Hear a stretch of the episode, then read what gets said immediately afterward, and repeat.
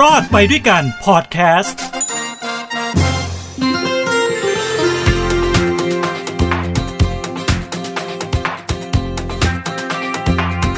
ใครอยากมีบ้านเป็นของตัวเองครับ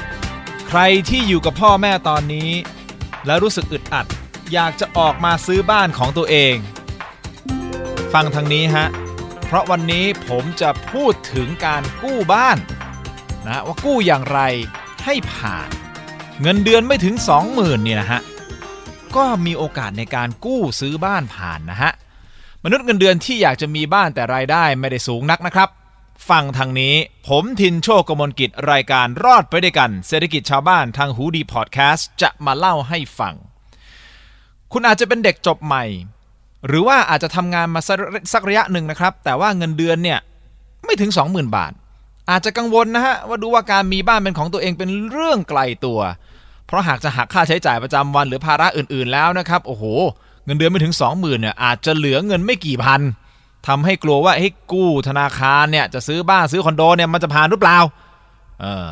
ยกตัวอย่างนะครับ หากต้องการกู้ซื้อบ้านราคา 2-3 ล้านเนี่ยต้องมีเงินเดือนประมาณ 35,000ถึง50,000 บาทเลยนะฮะ แต่ก็ไม่ใช่ว่าคนมีเงินเดือนน้อยจะกู้ซื้อบ้านไม่ได้ วันนี้มาลองดูนะครับ วิธีจะช่วยให้ครอบครองบ้านในฝันของคุณ แล้วในที่สุดคุณจะออกมาจากอ้อมอกของคุณพ่อคุณแม่ได้ จะต้องทำอย่างไร ผมเชื่อว่าช่วงนี้นะน่าจะมีหลายคนนะอยากจะออกจากบ้านไม่อยากอยู่กับพ่อแม่ แต่ไม่รู้จะไปไหนไงเช่าบ้านบางทีเนี่ยเงินเช่านึกออกป่ะที่เราเช่าแต่ละเดือนอะเอ้ยกัดฟันหน่อยใช่ไหมจ่ายมากหน่อย ผ่อนบ้านไปเลย เออใช่ไหมอาจจะมีความคิดแบบนี้ แต่ผ่อนเท่าไหร่เนี่ยสิเป็นประเด็นแล้วจะกู้ผ่านหรือเปล่าอ่าฟังครับ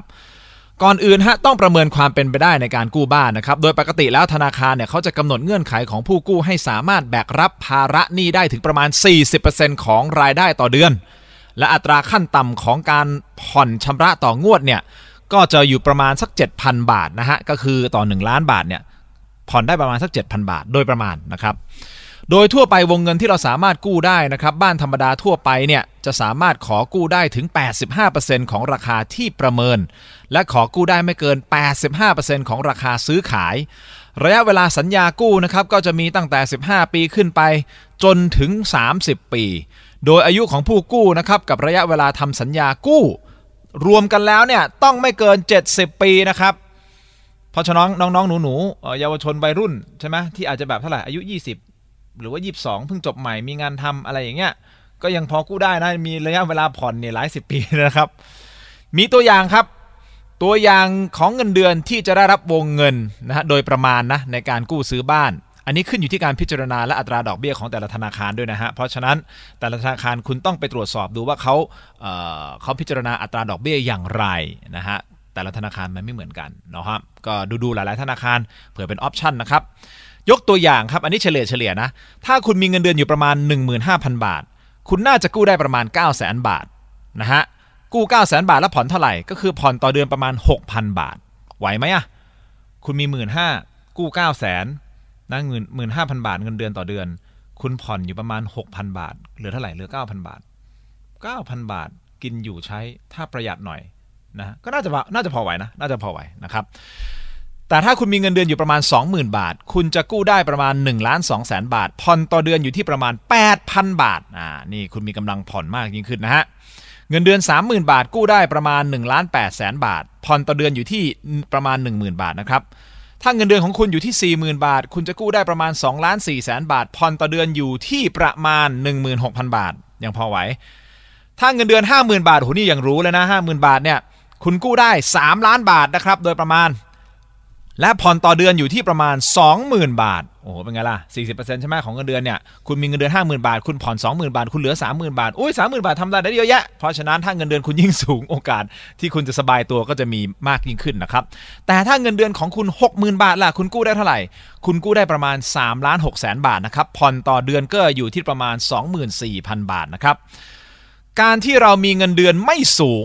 นะฮะหลักฐานทางการเงินไม่เพียงพอ อาจจะทำให้การอนุมัติเงินกู้เนี่ยมีความเสี่ยงที่จะไม่ผ่านนะ แบงค์เขาอาจจะแบบศักยภาพในการผ่อนของคุณอาจจะไม่ได้ อาจจะไม่ผ่าน แต่มันก็มีอีกวิธีหนึ่งครับ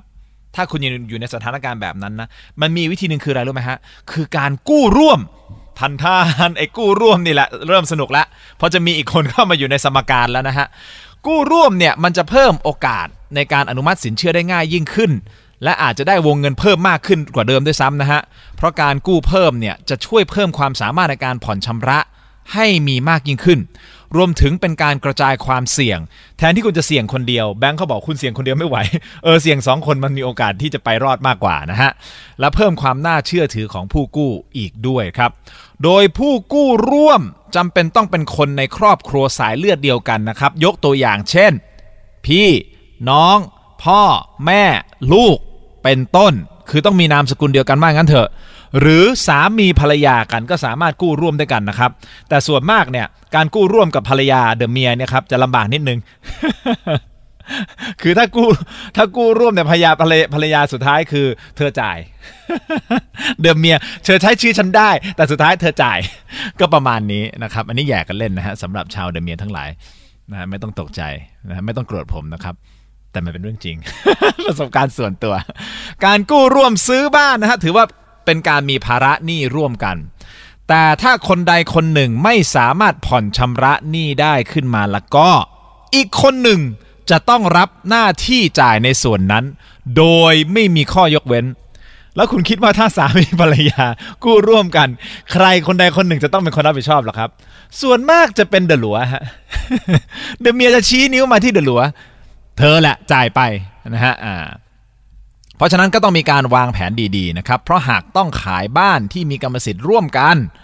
นะครับจะต้องได้รับการยินยอมจากทุกฝ่ายด้วยนะครับหรือความสัมพันธ์แปลเปลี่ยนไปยกตัวอย่างเช่น ถ้าเกิดสามีภรรยาเขาต้องหย่ากันเลิกกันไปใช่ไหมอันนี้ก็ต้องมีการตกลงกันนะครับว่าไอการถือครองอทรัพย์สินในส่วนนี้เนี่ยจะเป็นของใคร ใครจะเป็นผู้รับผิดชอบหนี้สินต่อไป อันนี้น่าคิดนะใช่ไหมถ้ากู้ร่วมสุดท้ายปุ๊บ เกิดการหย่ากันส่วนมากภรรยาบอกว่าเธอจ่ายต่อไป แต่บ้านเป็นของฉัน ประมาณนั้นหรือเปล่า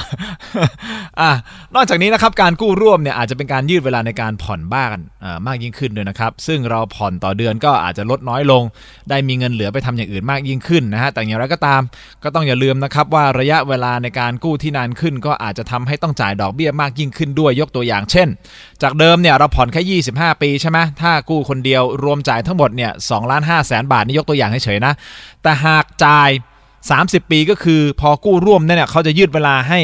ระยะเวลาผ่อนนะมากยิ่งขึ้น แต่กลายเป็นว่าคุณต้องยืดจาก 25 ปีเป็น 30 ปี เพราะฉะนั้นไอ้เงินดอกเบี้ยที่มันเพิ่มขึ้นน่ะจาก2ล้าน5อาจจะมาอยู่ที่2ล้าน6ก็ได้นะฮะ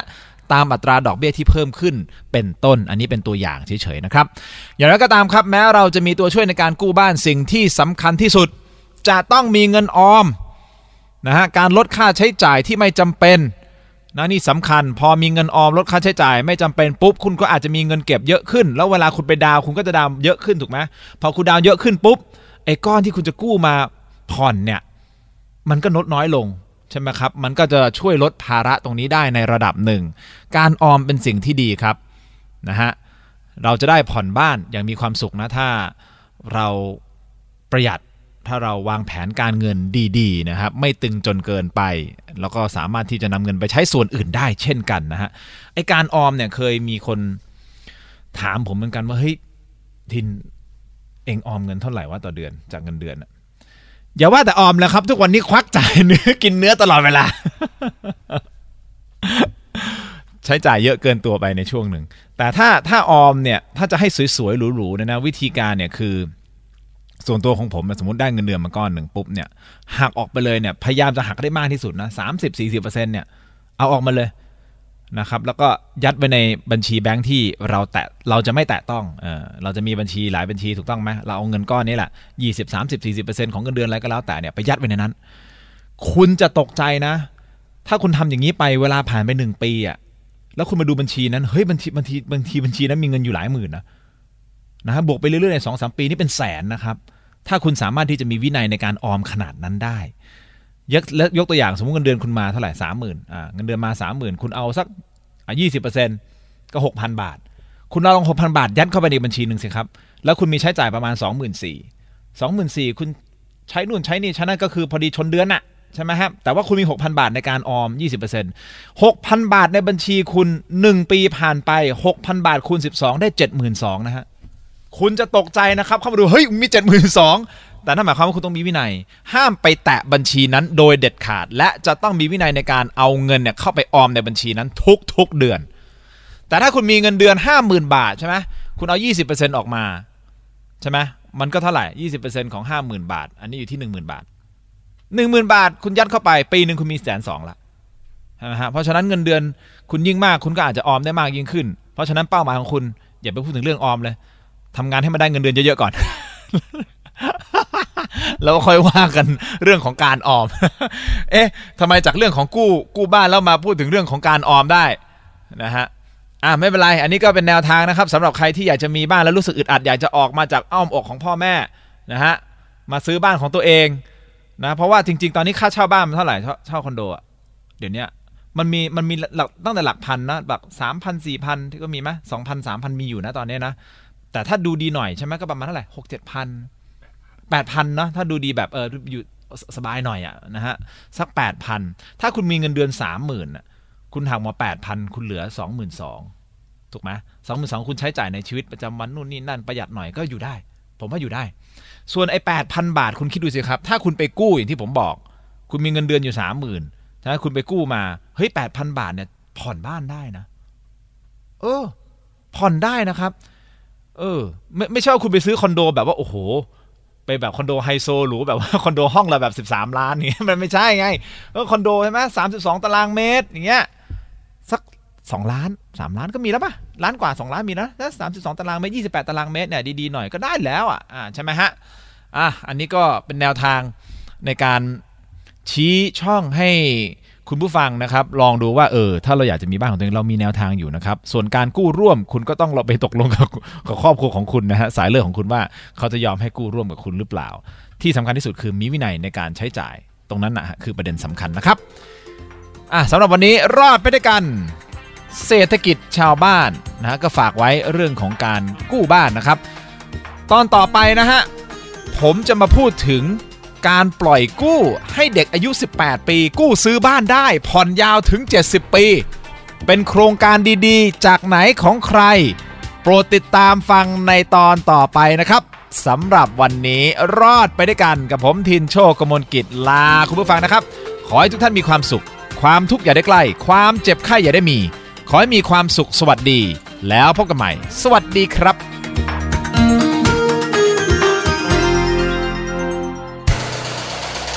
ฮูดี้พอดแคสต์ฮูดี้พอดแคสต์เรื่องที่คุณฟังแล้วต้องร้องว่าฮูดี